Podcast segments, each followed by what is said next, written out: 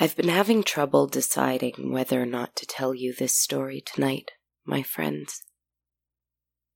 I've been having trouble discovering how to. So I think the thing to do is to just start. To just begin the process of telling. And then we'll just take it one step at a time. Hold my hand while I try, my friends. I'm going to tell you something that happened to me recently. Time doesn't really matter to you or me in this particular instance because I won't tell you when exactly I mean, and it isn't relevant to the structure of this podcast. Just trust that it happened at some time in some world or other. I hope that's enough for you. I went high, high up in the sky, as I like to do now and then, as you know. I like to fancy that I can fly right up and touch the stars. I cannot, but I like to imagine it. The night I'm telling you about, however, I flew up and up and up so that I could plunge down and down and down as low as I could go. I wanted to go into the sea again, deep, deep, deep into the water. I wanted to find the angel that lives down there. Do you remember him? Oh, I remember him. He is the only one who I know who does not want to destroy or vanquish me in some way or other, other than the clever one whose mind I had to break to get to that point anyway. He is the one who took me down into the sea, where I saw his kingdom, and we shared story after story to each other. He is the one who played his flute for me outside of my poor, long lost seaside home just to let me know that I wasn't alone. I wanted to see him again. Why? Because, as I've been since the beginning, I'm lost. I live with the mandate of no longer hiding myself from the world and sharing myself like a great secret with humanity.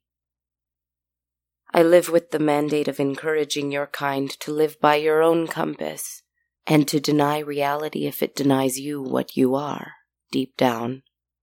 I seek to convince you that the world can be what you want it to be. I hope that if my podcast does nothing else, perhaps it will do this from time to time. But how do I live my life by these rules myself? How do I survive and care for myself when there are those who want to destroy me just for being. I have been safe since my rescue, but I could not bear another endless amount of time in a dark, empty prison. I could not bear it again. And who's to say that will be my punishment next time? If the winged, wrathful angels up above catch me again, perhaps they will simply find a way to end me if they can.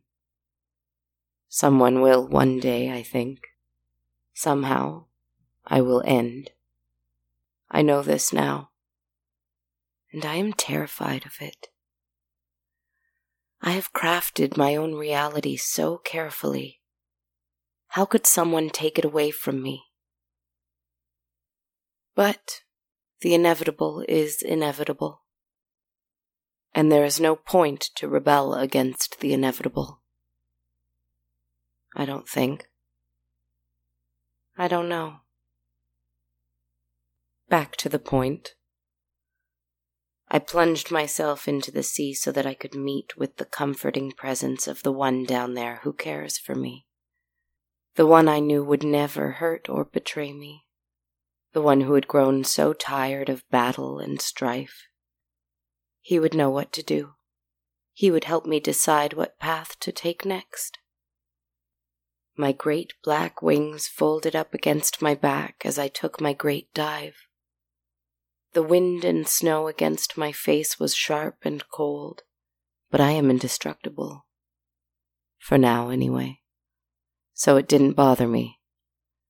The sea was frozen, but the strength of my hands and the great height of my fall meant that I crashed through the ice easily and plummeted down and down and down into the icy waters, where everything was dark. Once I stopped falling, I centered myself. It took me a full minute to realize I was not cold, but I also wasn't wet. I was breathing air, despite the fact that I didn't need to. I was not underwater. My feet were on the ground. I had leapt into the sea. But somehow I was not underwater. I looked up, but I could not see the stars, nor could I see the ice. I saw swirling gray clouds overhead. Somehow.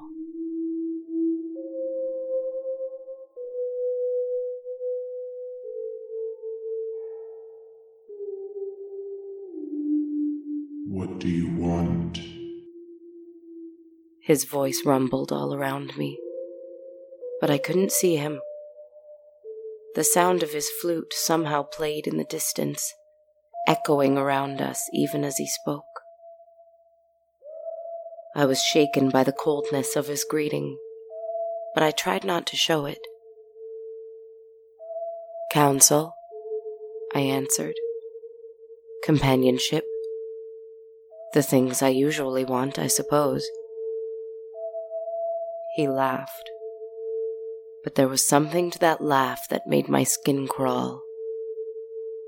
I just couldn't quite put my finger on it.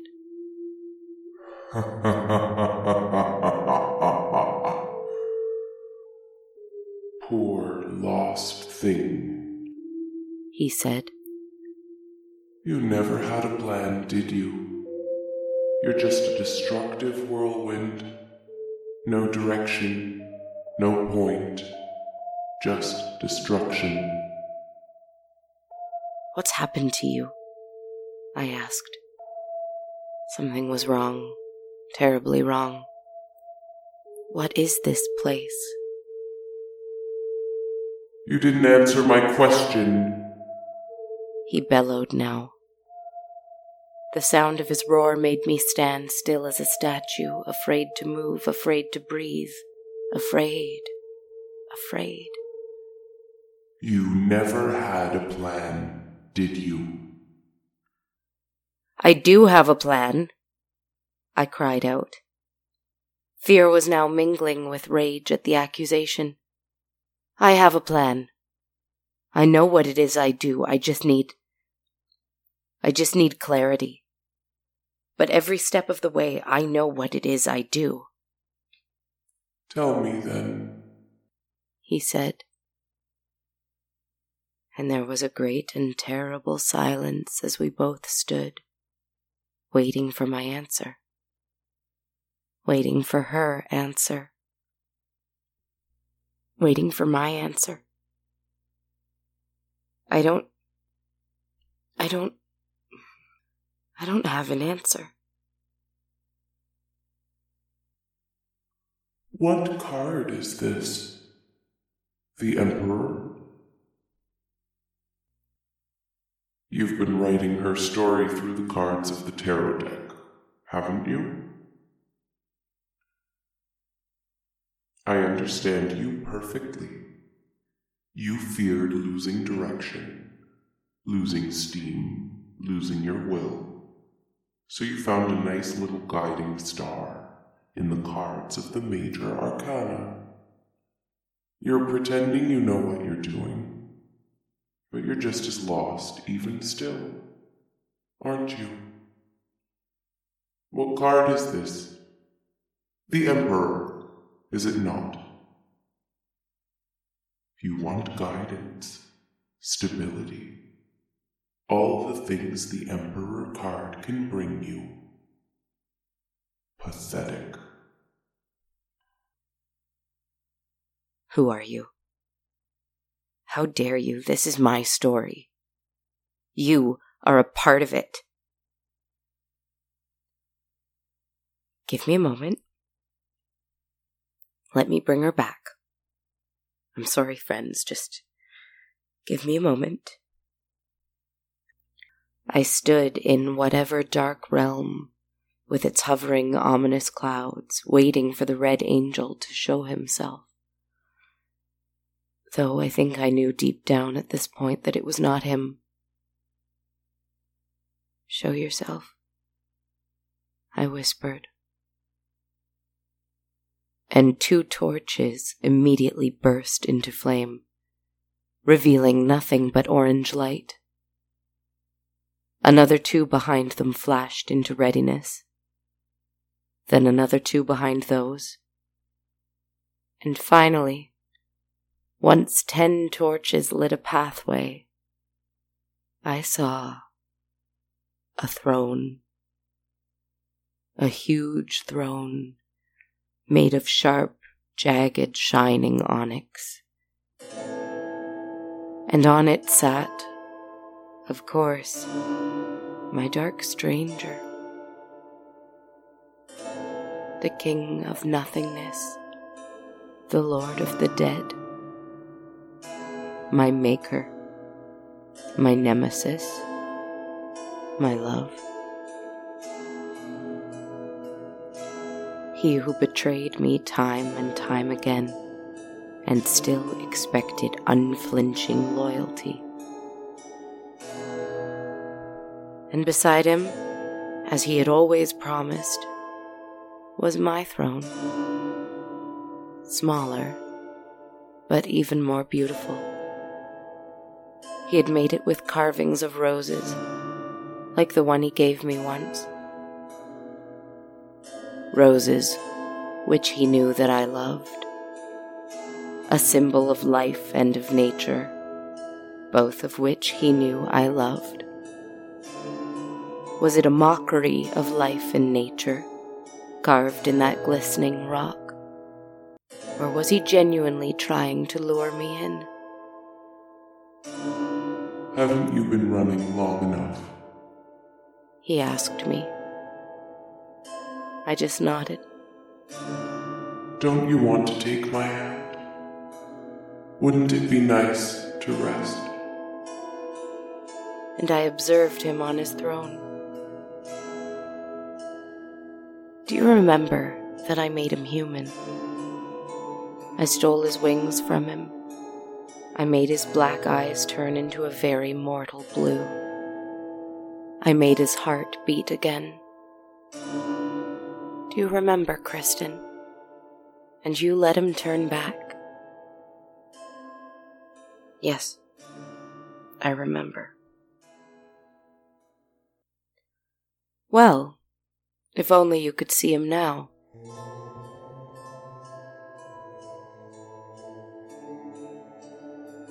He has changed again. His wings have regrown threefold. Six huge wings now spread out from behind him, each moving as it pleases, as if they have a life of their own. He has a crown that I think he fashioned for himself of bones and of red gemstones, immense and magnificent. His wings are endless, his black robes made of air are endless. His shining black hair is endless. He kept the blue eyes that I gave him, though. He wore them in his head like a gift but now they shone and shimmered like none I've ever seen before. He has changed himself into something that. Something that he thinks will love more than what he was. Oh, listener. Oh, my friend. How ashamed I am to say that he was correct.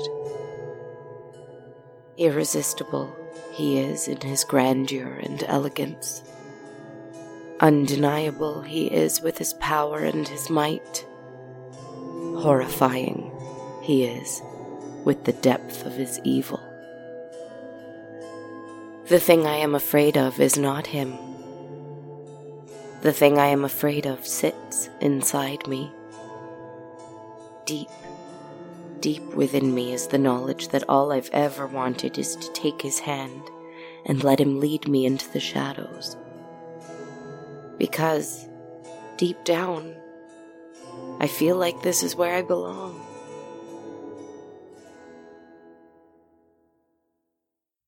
I fight it because I know I should. I know I should. I know. It is in this moment that Kristen took out the deck of cards on her bookshelf and carefully, gingerly flipped through it. She looked at the card that read, The Emperor. My dark stranger's laughter echoed all around. you thought you came here looking for the Emperor. But you found something else, didn't you? And Kristen removed the Emperor and saw instead, waiting just behind him, the real figure behind this. The one standing at a table with a sword, a wand, a cup, and a pentacle the one with the strength of will so great that reality and fantasy meant nothing to him. The one. He stood up, and those wings stretched to their full capacity. The torches blazed higher and brighter even than before, as he brought both of his hands forward and curled his long clawed fingers back and forth perhaps just to show me their increased length and strength. Where he was once a strange gentleman, tall and dark and unusual, he was now the ancient, mighty king that he once was. The one whom mortals feared and worshipped by the fire on cold winter nights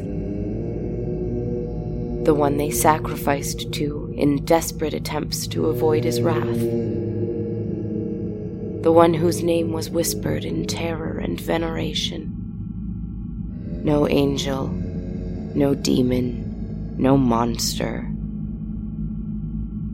Death, who had control over all, including me, and me, and us. Was here.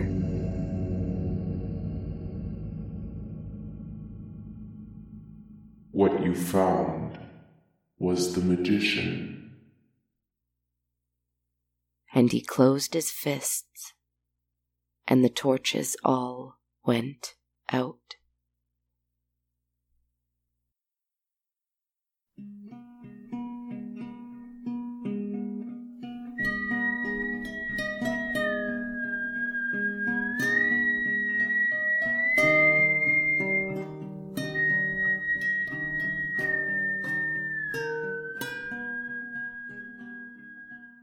Hi, everyone. Welcome, and thanks so much for listening to episode 86 of On a Dark Cold Night. This is Kristen. You just heard from me in that story, though, so that should be no surprise. I hope you're doing well, friends.